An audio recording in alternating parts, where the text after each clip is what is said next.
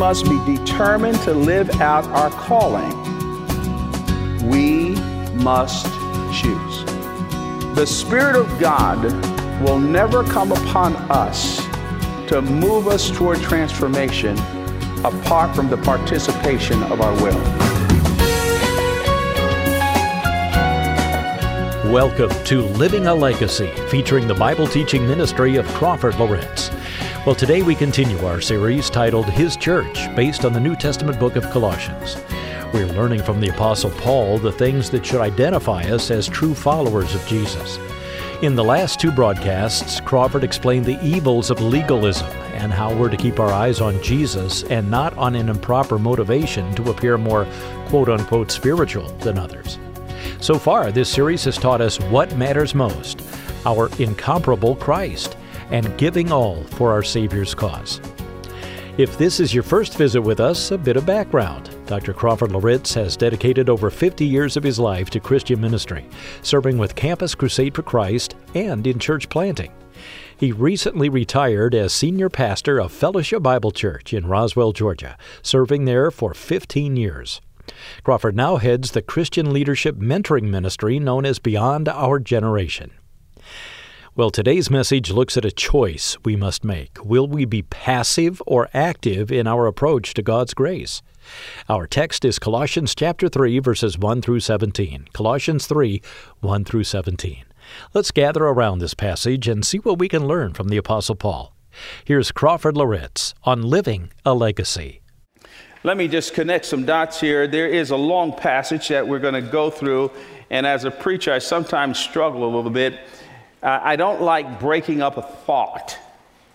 And there's a central thought, even though it's 17 verses in chapter 3, it's one, it's one thought. And so I'm going to walk through that, and uh, hopefully we won't be here all day, obviously. But, but this, is, uh, this is a very important section of, of, of well, the whole book of Colossians is important, but this is, is a transition section in the book of Colossians. And let me just back up a little bit and, and sort of review the book of Colossians, as we've been saying here, is about it's about Christ, the head of the church. Thus, we've we've uh, entitled the series "His Church." A companion book to the book of uh, Colossians is the book of Ephesians. The book of Ephesians talks about uh, the church, the body of Christ. Colossians talks about Christ, the head of the body. And so uh, they are companion. They are companion books. In the writings of Paul, and hang in there with me because I'm going someplace with this. In the writings of Paul, one of the things uh, is a signature about how he writes is that if you read any of his epistles, any of his letters, typically, there's a few exceptions, but typically the first half or first large portion of the book is doctrine, where he's unpacking ideas and thoughts and theological construct. We see this here in Colossians chapters 1 and 2. And the second half of, his, of the book is on responsibility or duty. And we're, so we're seeing this right now. Chapter 3 marks a change in, in the way, if you read Colossians chapters 1 and 2, there some heavy theological construct and thoughts that he's unpacking there. And now you get to chapter 3 and 4, it's how to apply these things. In other words, what to do about these things. And that's the way he writes here. Now, I, I, have to press into something here because what I'm getting ready to say here might sound like a bit of a contradiction to what I said last week. Last week, we talked about the last two paragraphs of chapter 2. And although the word grace is not mentioned in those two paragraphs, it is, it is, it is a great explanation and exposition, if you will, on grace. On grace. Now, when you get to chapter 3, you're going to scratch your head. If you have a definition that grace means no rules, or grace means no responsibilities. If that's your definition of grace, this is going to give you a migraine. It's going, it's going to upset you. Because that's not what grace is. Grace and legalism are, are more difficult to define than you might think. That's the reason why your garden variety definitions of it, it leaves a little something out. Typically, when you say, What is legalism? Legalism is a bunch of rules and regulations. Well, not necessarily so. Then someone said, well, grace is the absence of rules and regulations. No, no, no, no, no, no, no, no, not necessarily so. What makes legalism legalism and grace grace is a matter of motivation. It is not just what you do or what you don't do, it is why you do it. If you have rules and regulations thinking that those rules and regulations are going to make is going to make God love you more, welcome to legalism. However, if you got rules and regulations and you're doing it from a good place, you're doing it because you feel loved by God, you're embraced by Him, and you want to serve Him and you want to do what is right because of His great love for you, you can have more rules than a legalist, but you are free. Yes. It's the motivation, it's the reason why you do it. You see, most of us are more binary than we like to confess. And so it makes it very difficult. And that's the reason why, that's the reason why sometimes there's theological error with people who pursue a grace path that leads to license. Uh, grace does not mean you can do pretty much what you feel like doing because you're free. That's not grace. That's not grace. That's, that's ugly. That's wrong. Paul said, and, and, and, typically he says things like this. So that, you know, you, you read his writing, and if you have this little binary definition, this is rules, that's legalism, no rules, that's grace, then you're not going to understand what Paul says. You're going to think he's, he's messed up. Romans 12, 1 and 2, he says, I urge you, therefore, brethren, by the mercies of God, appeal to grace and mercy. God's been good, he's been gracious, appealing to their motivation. Then he tells them what to do. Present your bodies as a living sacrifice. There's duty. And so there are the responsibilities of grace. Dare I say it? There are even rules of grace. There are rules of grace. Now, we come to chapter, chapter 3. And Paul is talking about holy determination as you read this text.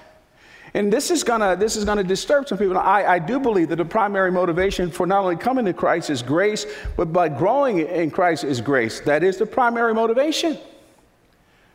However, hear me on this. This is not a contradiction of what I just said. There cannot be any overcoming, any victory in the Christian life, any progress in the Christian life apart from holy determination. The Christian life is not passive. It's not passive. This is the reason why I get a little concerned with some people who preach in the name of grace this sort of passive Christianity. It is not passive. The Christian life is intentional. And that if, if you, you, you just have to you just have to erase this passage. In fact, you have to erase chapter three and chapter four if you think that the Christian life is passive. Because in this text, there are three paragraphs, and Paul tells us in this passage what to think, what to reject, and what to embrace. And this is masterful when you read this because he's really talking about our total personality. The total personality is involved in overcoming sin and living a victorious life. That's what he's unpacking here. So he says, he begins at the right place. He does not begin with the will first, neither does he begin with the emotions first. He begins with the mind first. And that's on purpose because our mind is our soul's eye. All life ch- change originates with decision and determination. You will never change. You will never change is primarily based on your feelings. That's the reason why uh, sorrow is not really repentance. You can be sorrowful, you can be weeping, and you can feel bad about your sin, but that's not change. Change takes place up here first, then your will expressed through your emotions. And that's where he's going here. So there is this sense of determination, this sense of drive that we need to have in the Christian life. So, Having said all of that, let's begin at the very, very beginning. Again, Paul's point in Colossians chapter 3, verses 1 through 17, is that we must be determined to live out our calling. We must choose. And I want, I, want, I want to say this again. The Spirit of God will never come upon us to move us toward transformation apart from the participation of our will.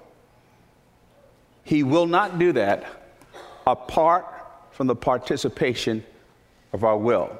But it first of all begins with our thinking. So, verses 1 through 4, he tells us what to think. If then you have been raised with Christ, seek the things that are above, where Christ is, seated at the right hand of God. Set your minds on things that are above, not on things that are on earth. For you have died, and your life is hidden with Christ in God. When Christ, who is your life, appears, then you also will appear with him in glory. Paul makes a transition and he tells us, okay, this is how you think. The first part of verse 1, he tells us that we are where he is. The expression, uh, if then you have been raised with him, is a conditional statement, obviously in English, but it's also, I think, it's a third class conditional statement in Greek, which could have been translated since. He's stating a fact, he's not stating a supposition. He's not postulating a supposition, he's stating a fact. He's saying, since, since then you have been raised with Christ. And the point being this the very thing that the first thing out of his mind is that you can't look at your life as a struggling Christian down here trying to make it to heaven. No, no, no, no, no. You have been raised. We have been raised with Christ. And so we need to embrace the reality that we've been raised with Him. Now, this is literally true. We, we, we have newness of life. And this is echoes of what Paul said in Romans chapter 6, verse 4. If you're taking notes, you might put that in parentheses. Romans 6, verse 4, he talks about our identification with Christ, that we've identified with his death and with his burial and with his resurrection. Here he's talking about spiritual baptism, and the, and the physical imagery of baptism is, is when you go down in the water, you identify with his death, and you come up, you identify with his resurrection. But then there's that little line at the end of verse 4, chapter 6, and he says, so that we might walk in newness of life. Where we are should affect how we live right in this world. The same power that raised Jesus from the dead resides in us. And that's where we are. And that's the way you have to think about your Christianity. The way we think about our Christianity is that we don't fight for victory, we fight from identity, which has been secured victory. We fight from an identity that is lodged in secured victory. So he says, This is the way you need to think. You don't think as victims. You don't empower the sin around you. We're going to get into this in a moment. You don't empower your shortcomings. You don't empower your addictions. You are seated with Him. Parentheses, eternal life does not begin when you die, it begins when you trust Christ as Savior and Lord. That's when eternal life begins. That's when the shared life of Christ becomes our life. And that power is ours. And then he slides into um, if this is where we are, then this is the way we should think. And so he commands us to think. He gives two commands relative to our thinking. Look, the second part of verse, verse, verse 1, he says, If then you have been raised with Christ, seek the things that are above, where Christ is seated at the right hand of God. Set your minds on things above. He tells us, oh, no, no, now this is, this is the reality. Crawford, Crawford, Crawford, you are in Christ. You are seated here. That's not metaphor, that's reality. You don't fight for victory, the victory has been accomplished and won. You are with Him. So, this is what you need to tell your mind. Number one, you t- need to tell your mind that your moral perspective on life is to bring eternal values into everything that you do and look for that which is enduring. That's what he means by seeking. Seeking. The expression seek means to, means to strive earnestly. Look for that which is eternal and enduring. He's saying basically that our lives should be dominated by the pattern of heaven. What does that mean? That means that I don't, I don't hitch my sense of well being and joy and fulfillment to anything that's going to perish. How long can you love a house? How long can you love a suit? How long can you love a dress? How, how, how long can you love this stuff? How long can you love a job? How long can you love your money? What, what is enduring? And what he's saying here is look, look, look, Colossians, look, I want you to, I want you to push back the brush and all of this stuff. Yeah, yeah, enjoy life. Yeah, enjoy the stuff there. But you know, you gotta, you gotta seek for the enduring stuff. Everything in this life is going to go. I mean, your political party, your, your favorite candidates, your, your, your emphasis, and all of that stuff is going to be gone. So, the question that we have to ask ourselves if we're seated with Him, and we are, then what are we looking for down here? What are we looking for? Then He says, set your mind. Set your mind. Orient your thinking around that which is eternal and enduring. Look for it and set your mind on it. Look for it and set your mind on it. Christians, Christians, Christians are distinctively people who are motivated by that which you cannot feel and touch. We're motivated by the noble, enduring intangibles. We're, no, we're motivated by where we're going. And by the way, that's what brings freshness to where we're living. We're not replicating other worldviews and other, other, other philosophies. We're not replicating that. We're not some little sorry, trying to be sanctified version of materialism. We're focused on that which is enduring. And then he says here, in this whole idea, as he tells us what to think, he says, then therefore rest in your identity. Where do you get that from? That verses 3 and 4. Notice the prepositional phrase. He says, For you have died. The reason why you need to seek that which is enduring, realize that you've been raised with Him, and that's where you're seated, and you're looking after the enduring things, you're setting your mind on that. Why? He says, Well, here you have it. Rest in this identity. For number one, you have died. Now, what does he mean by that? I'm still very much alive. what, what, what, does it mean that you, you, you have died? We're going to see this in a moment. And uh, what he's referring to is that the moment of salvation, we have been rendered dead to the evils of the flesh.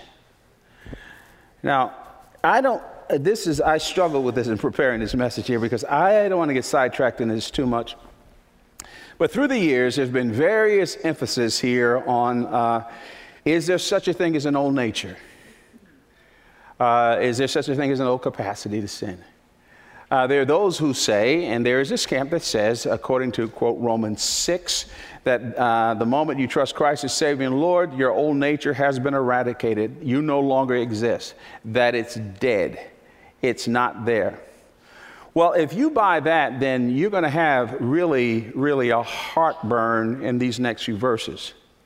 Because these next few verses contradicts that conclusion. But you say, well, Paul says that, that you are dead and you, you have died.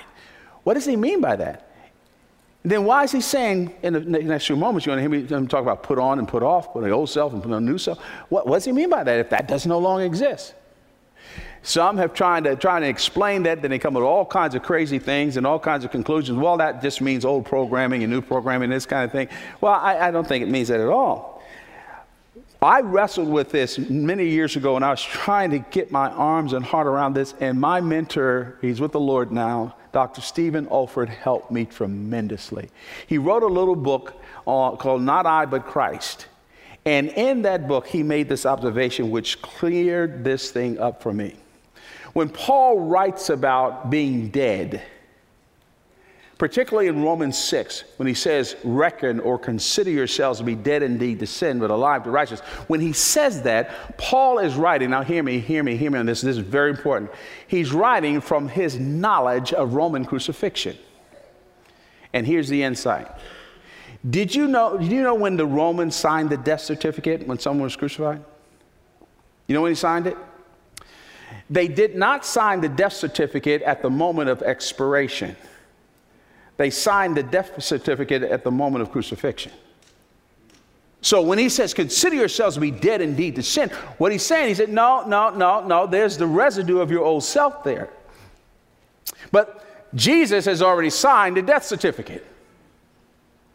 And it is rendered powerless through the power of the cross. So then, Paul is not contradicting himself when he says put on and put off. He's just saying, look, you need to understand that it has been rendered powerless. The death certificate has already been signed. You need to live like you're not held in bondage to that old nature. Dead man walking. And so he says, our identity has to do with the rendering ourselves dead to the evils of this world. You have died. Um, secondly, he says, we're hidden hidden. That implies concealment and, and safety. That He hides us. We're His. We're also destined for glory. That's what verse 4 is all about. When Christ, who is your life, appears, then you also will appear with Him in glory. Crawford, you need to live like that. You need to live this way. You, you, you're dead. You're concealed. You're hidden. My identity says that I'm destined for glory. That's the way you need to think. That's the way you need to think. Too many Christians are locked into this struggle mentality. And we don't think this way.